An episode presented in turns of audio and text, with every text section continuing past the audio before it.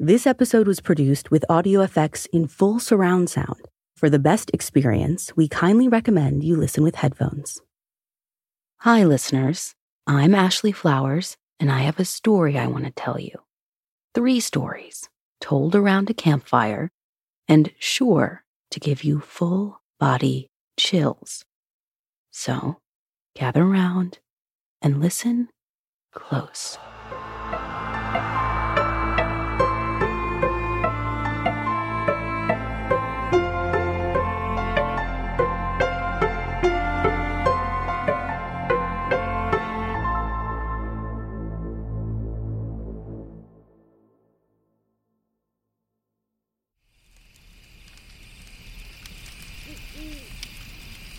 Deep in the forest, on a moonlit night, four friends were gathered around a fire. Careless Jake was passing time throwing rocks into the trees, while Matt, a short young man with a natural scowl, managed the flames with a stick.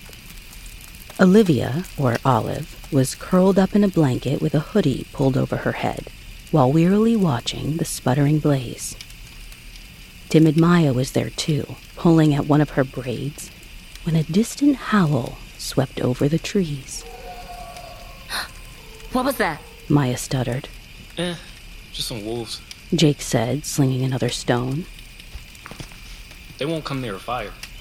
Nervously, Maya sank into her seat just as Matt was finishing. Ah, all right. The fire should be good. I'm bored. Someone should tell a campfire story. I could tell the one about the old guy who ate his neighbor. Oh, no, please. That one made me sick when I heard it on the news. Oh, I can start. This is a good one, too, because this one's real. And I know it's real because it happened to my sister. Do you all remember the mall that closed down like ten, fifteen years ago? Yeah, I remember. Hawkins Park Mall, right? Mm-hmm. So, I have an older sister. Their name's Abby, and they're about seven years older than me. Anyway, she used to always tell me a bunch of scary stories. She was, like, really good at it, too. Freakishly good. But, you know, they're just stories, so looking back on them, they never seemed that scary. But there was this one story. So my sister used to work at C C Lily's. You know, the one in the old mall. She worked as an assistant manager there for a few years up until the mall got closed down and she was relocated to another store. A lot of people say the mall closed because of bad business. Some big-name stores weren't getting the profit they wanted, so they packed up and left. Well, the more stores that left, the less people visited. And with less people, the stores that remained made less and less money. Over time, the place became like a ghost town. It got all run down and gross. Eventually, it got so bad that they shut the whole place down entirely. But that's not the real reason it closed down. The real reason is because Hawkins Park is haunted. Hold on. I used to go by Hawkins Park almost every day when I was a kid. The place was dirty, sure, but I never saw anything paranormal. One time, I was walking through Hawkins Park late at night and I saw a homeless woman cleaning a cat with their tongue. Ugh. Hold on, this is my story. Like I was saying, Hawkins Park is haunted. And I know it is because Abby, my sister, saw a ghost. Except she didn't realize it was a ghost at first. So, one day, Abby is heading into work like around eight a.m. and she's crossing the parking lot to the front door of C C Lily's, which is on the outside of the mall. She's about to head into the store when she sees this guy to her right, all the way down where the mall kind of is at a corner. Now, this guy was off. For one thing, he was totally butt naked, head to toe, nothing.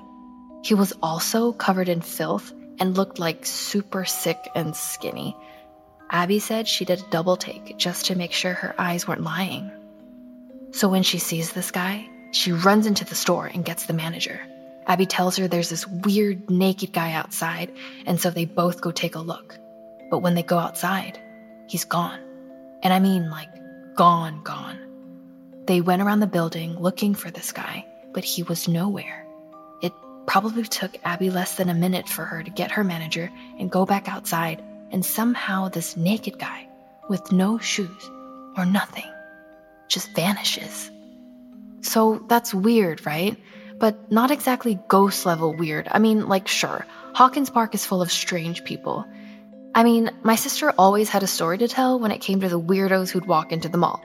Like this one time, a girl on meth broke into one of those cars they've got on display. Police had to come get her after she shattered the windshield. Anyways, my point is that naked guy Abby saw could have just been a dude on crack or something. But there was something, like, really off about him. Like, he was way too skinny, to the point where you could see the outline of his pelvis and ribs. So when my sister goes home, she does some research. She's, like, super into history and stuff, and what she found was unbelievable. Do you know why Hawkins Park is called Hawkins Park? Uh, because it's right next to Hawkins Hill? Well, yeah, but do you know who it's named after? Like, we have all these memorials and stuff named after people, but half the time we don't even know who these people are. Hawkins Park is named after Colonel Howard Hawkins, a Confederate officer in the Civil War. Apparently, where Hawkins Park is now, there used to be a Civil War prison camp called Hawkins Point. There's not a lot of info on Hawkins Point or on Howard Hawkins himself, but from what my sister could find, neither of them were anything friendly. Apparently, Colonel Hawkins had a bad habit of mistreating his own men, but it was nothing compared to how he treated his prisoners. According to some written diaries and stuff, Union prisoners brought to Hawkins Point were forced to strip down out of their uniforms and then burn them in a fire. If they didn't obey, they were tortured, either by whipping or metal branding. Many prisoners weren't given new clothes, and everyone had to live and sleep outside with nothing more than a few dozen shabby tents. There was nowhere to go to the restroom, so a lot of times they just went wherever they could, meaning it was often around where they slept. Oh, that's horrible. I know, but that's not the worst of it.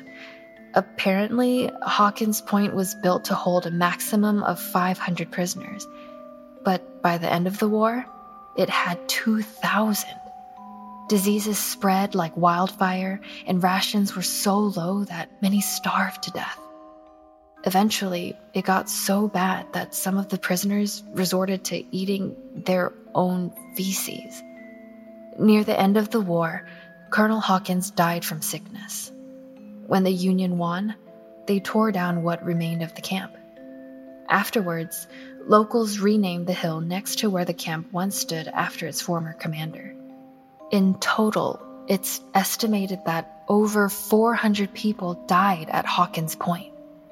So, my sister was looking up all of this online, right? Well, there was a list of some of the prisoners who went through Hawkins Point. And by looking up a few of the names, she found some old-timey pictures. This one she found was for a guy named Elmer Burke. And when she looked at it, she, like, lost her mind because it looked almost exactly like the naked guy. That's it? It looked almost like him? Come on, Olive. Like, no offense to your sister, but I think the ghost she saw was just some homeless guy on drugs. Then how did he disappear so fast when Abby went to look for him? I don't know. Maybe he ran? Damn. A Civil War ghost. You know, I wonder if that lady I saw licking a cat was from the Revolutionary War. Whatever. If you're such a critic, why don't you give a story then? Fine. Long ago, there once lived a lonely painter. How long ago and who? No one really knows. The story always changes with time. Some say they lived during the Great Depression. Others say it was around the Black Plague. No one can truly be sure because the paintings were all lost. But even if you had one, you wouldn't know because the artist never signed their work. The lonely painter, as you can guess from their name, was mostly a recluse. They had no family or friends, and they rarely left their home. except to retrieve more art supplies. Now, you might ask, what did the lonely painter actually paint? Well, anything and everything. You see, they possessed all the colors of the world.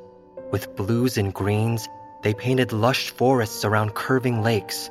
With yellows and reds, they made ruby sunsets over quiet cities. Upon a canvas, the painter could capture whatever scene they imagined. But, much like the real world, this one was empty, without people. So, the painter made them too. Dozens upon dozens of portraits lined the walls of the lonely painter's home. Each face was unique and crafted purely by the painter's imagination. Of course, the lonely painter grew attached to them all. The painter named and befriended them, assigned them quirks and hobbies, accents and personalities. The portraits were given everything a living human being had. Everything except, of course, life. For a while, the lonely painter was satisfied with their gallery of friends, but eventually, the framed faces became emotionless, and the long, one-sided conversations turned to a drag. The lonely painter longed for something more. They longed for something real. So, it was one gloomy day when the painter tested the laws of life. Now, at this point in the story, I would advise any listener who's squeamish or faint of heart to turn away. You see, as the painter went to work on twelve new portraits, twelve, that would be company for each hour of the day. They did not take to any traditional medium. That is, the painter used more than paint to complete their work. True life is not made of canvas or oil, but of flesh and blood. And so, with a razor-sharp palette knife, the lonely painter peeled layers of flesh from their skin. They squeezed scores of blood from their veins. They cut themselves into pieces and fed each piece to a portrait, nurturing the characters to life.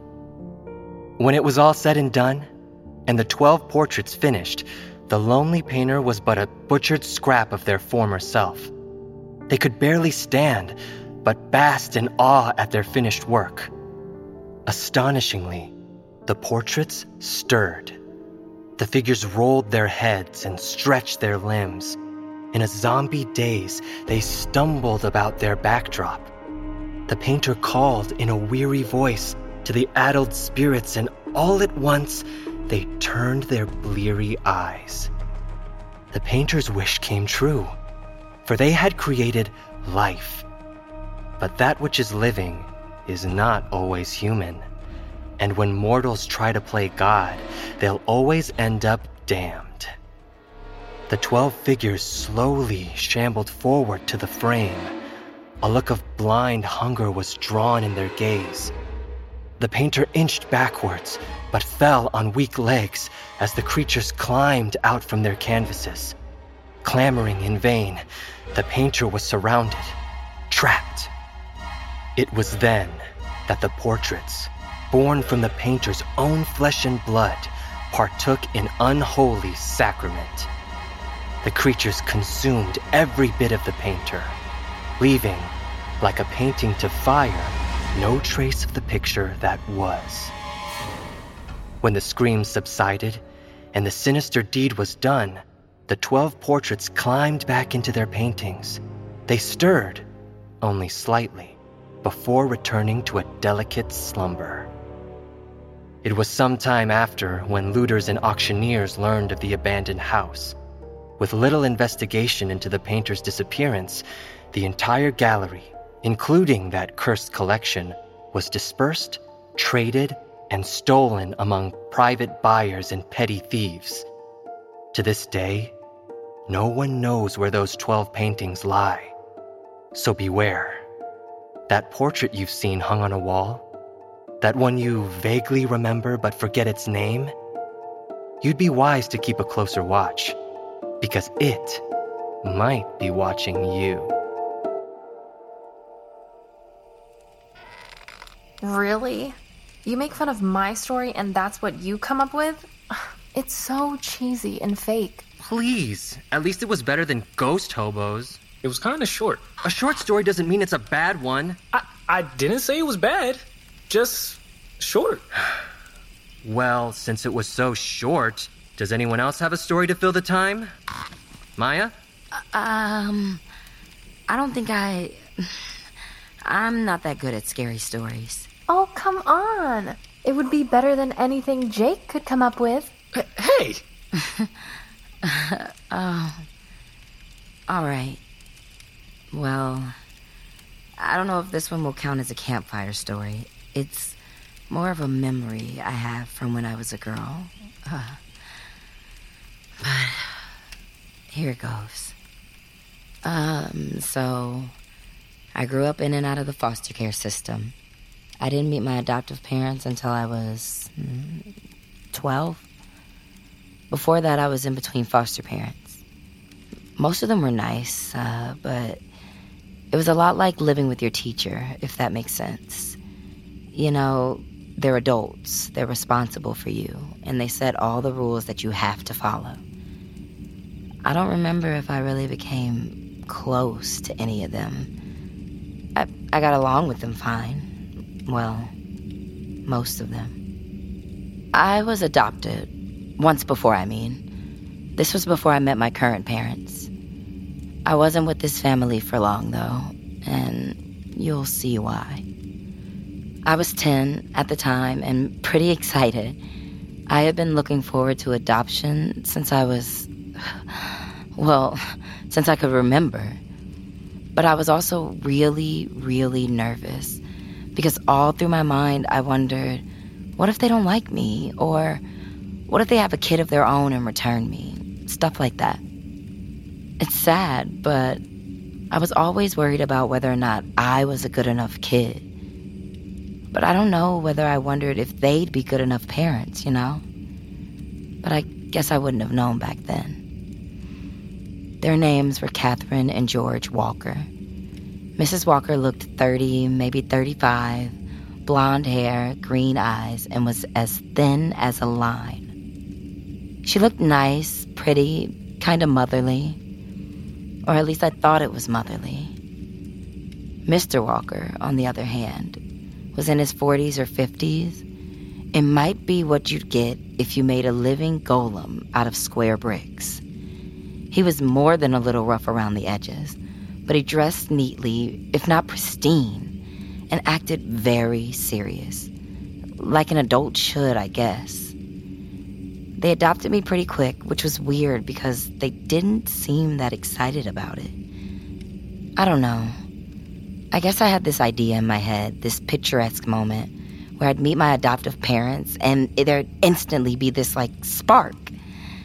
But that didn't happen. I mean, that doesn't always happen. I know, personally, it takes time to know someone before you can really accept them as your family.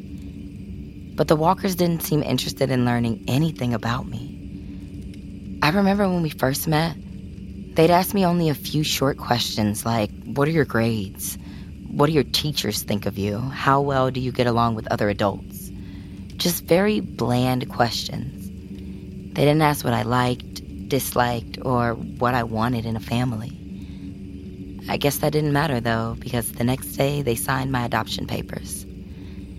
And living with them was okay at first. They seemed like normal foster parents, uh, but more strict. There were a lot of rules I had to follow, like I wasn't allowed to break anything, of course. I wasn't allowed to stay up past ten or nine if it was a weekday. I wasn't allowed to scream or slam any doors. I wasn't allowed to run around, leave the house alone, lock my door. Oh, and I wasn't allowed to go into the master bedroom. We ran under a pretty tight schedule. Dinner was always at five twenty p.m. and not a minute later.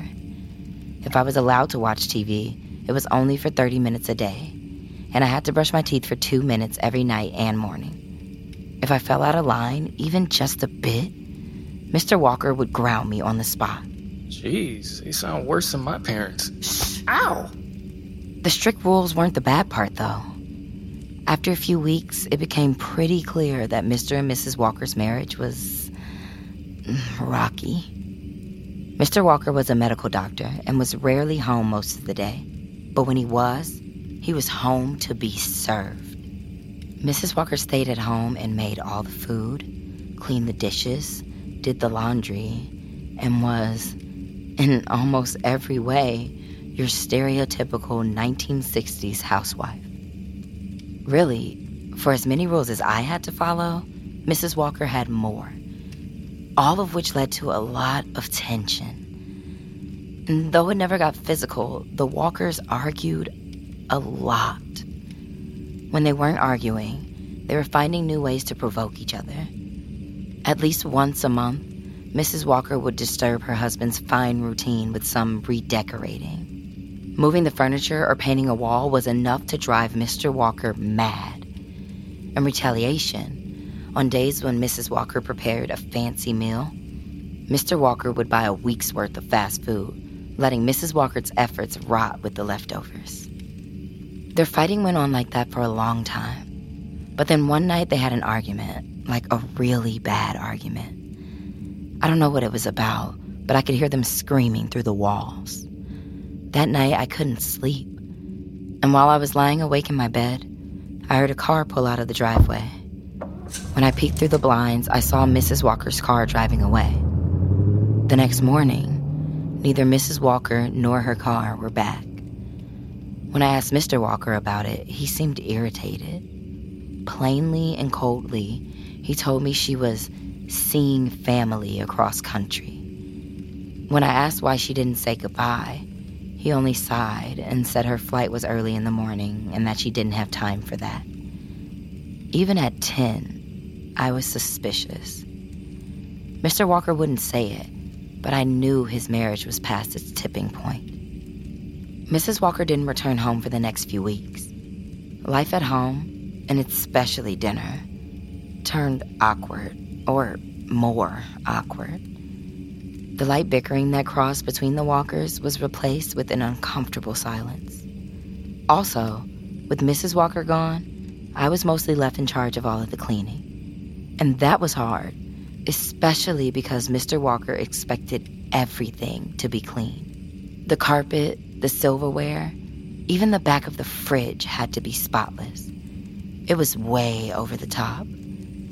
But as much as I hated it, I didn't complain. I knew firsthand from Missus Walker how Mister Walker dealt with complaining. Anyway, at first Mister Walker seemed pleased with my behavior. But being just a kid, sometimes I'd slip up. I'd forget to take out the trash, or I'd mix the wrong laundry. Stupid stuff, which to Mister Walker was completely unacceptable. He'd call me lazy or worthless. He'd ground me to my room and take away my thirty minutes of T V. Not like I had any time for T V. After school, I did nothing but chores and more chores until I went to bed. And you know, I should have said something sooner. Back then, I never told anyone. I wasn't happy, and it was clearly abuse, but being adopted, I thought I was one of the lucky ones. I didn't think I had the right to complain, but I needed to tell someone, and I did. Thank God I did, because I had no idea just how bad things really were. One day I was cleaning the house. This was after school, but just before Mister Walker got home from work. The place was clean, but not clean enough by Mister Walker's standards. I was vacuuming around the house when I smelled something horrible. And like, if I thought it was bad, I knew it was trouble. So I checked to see if the trash needs to be taken out, but it's empty. So then I checked if there were any open windows, maybe for a skunk or something, but they were all closed.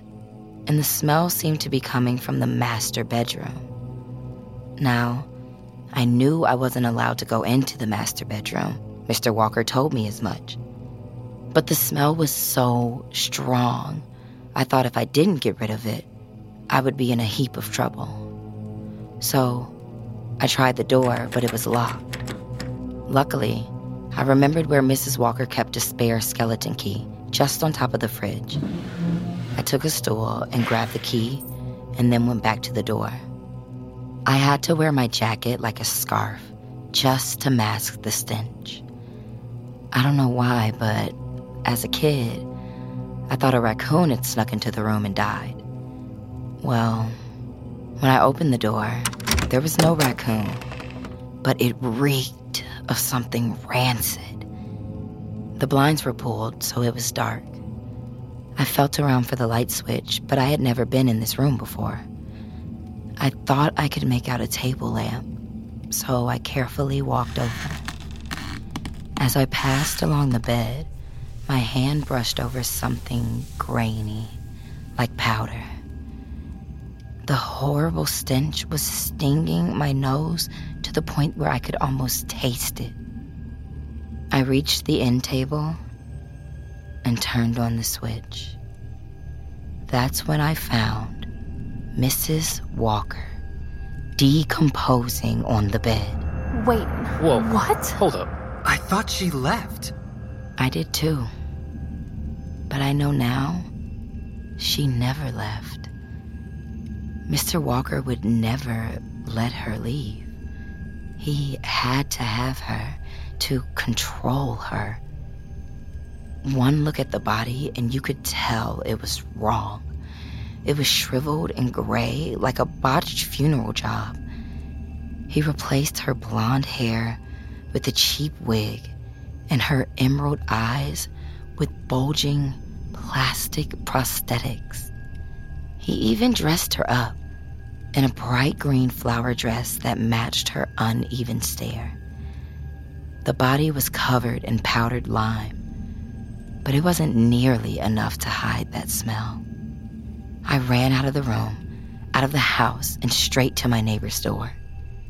They called the police and arrested Mister Walker as soon as he arrived. He confessed immediately and told them everything.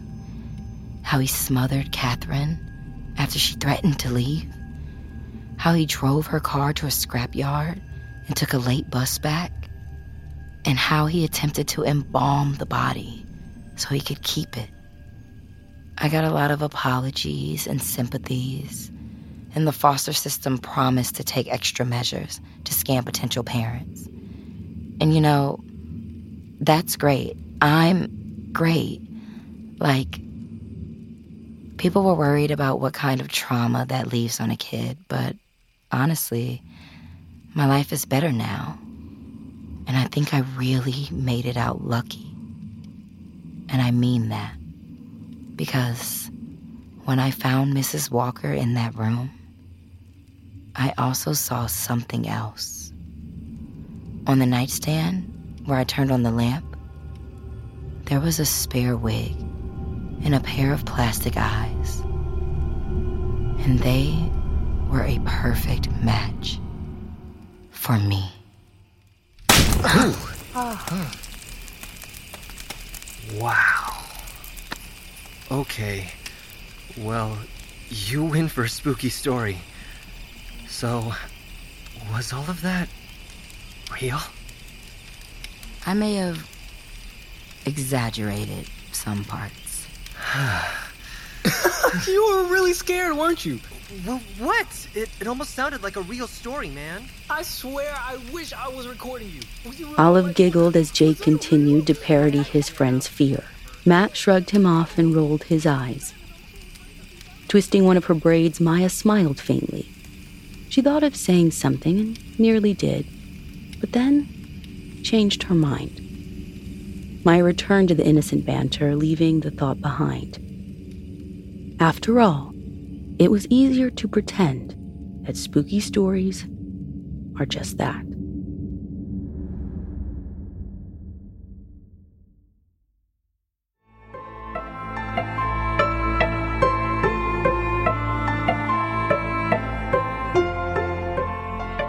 This series was produced by Ashley Flowers and David Flowers. This episode was written by David Flowers and read by Eddie Lee, Idris Jones, Kirsten Lee, and Shai Sharae. This story was modified slightly for audio retelling, but you can find the original in full on our website. Full Body Chills is an Audio Chuck production, so What do you think, Chuck? Do you approve?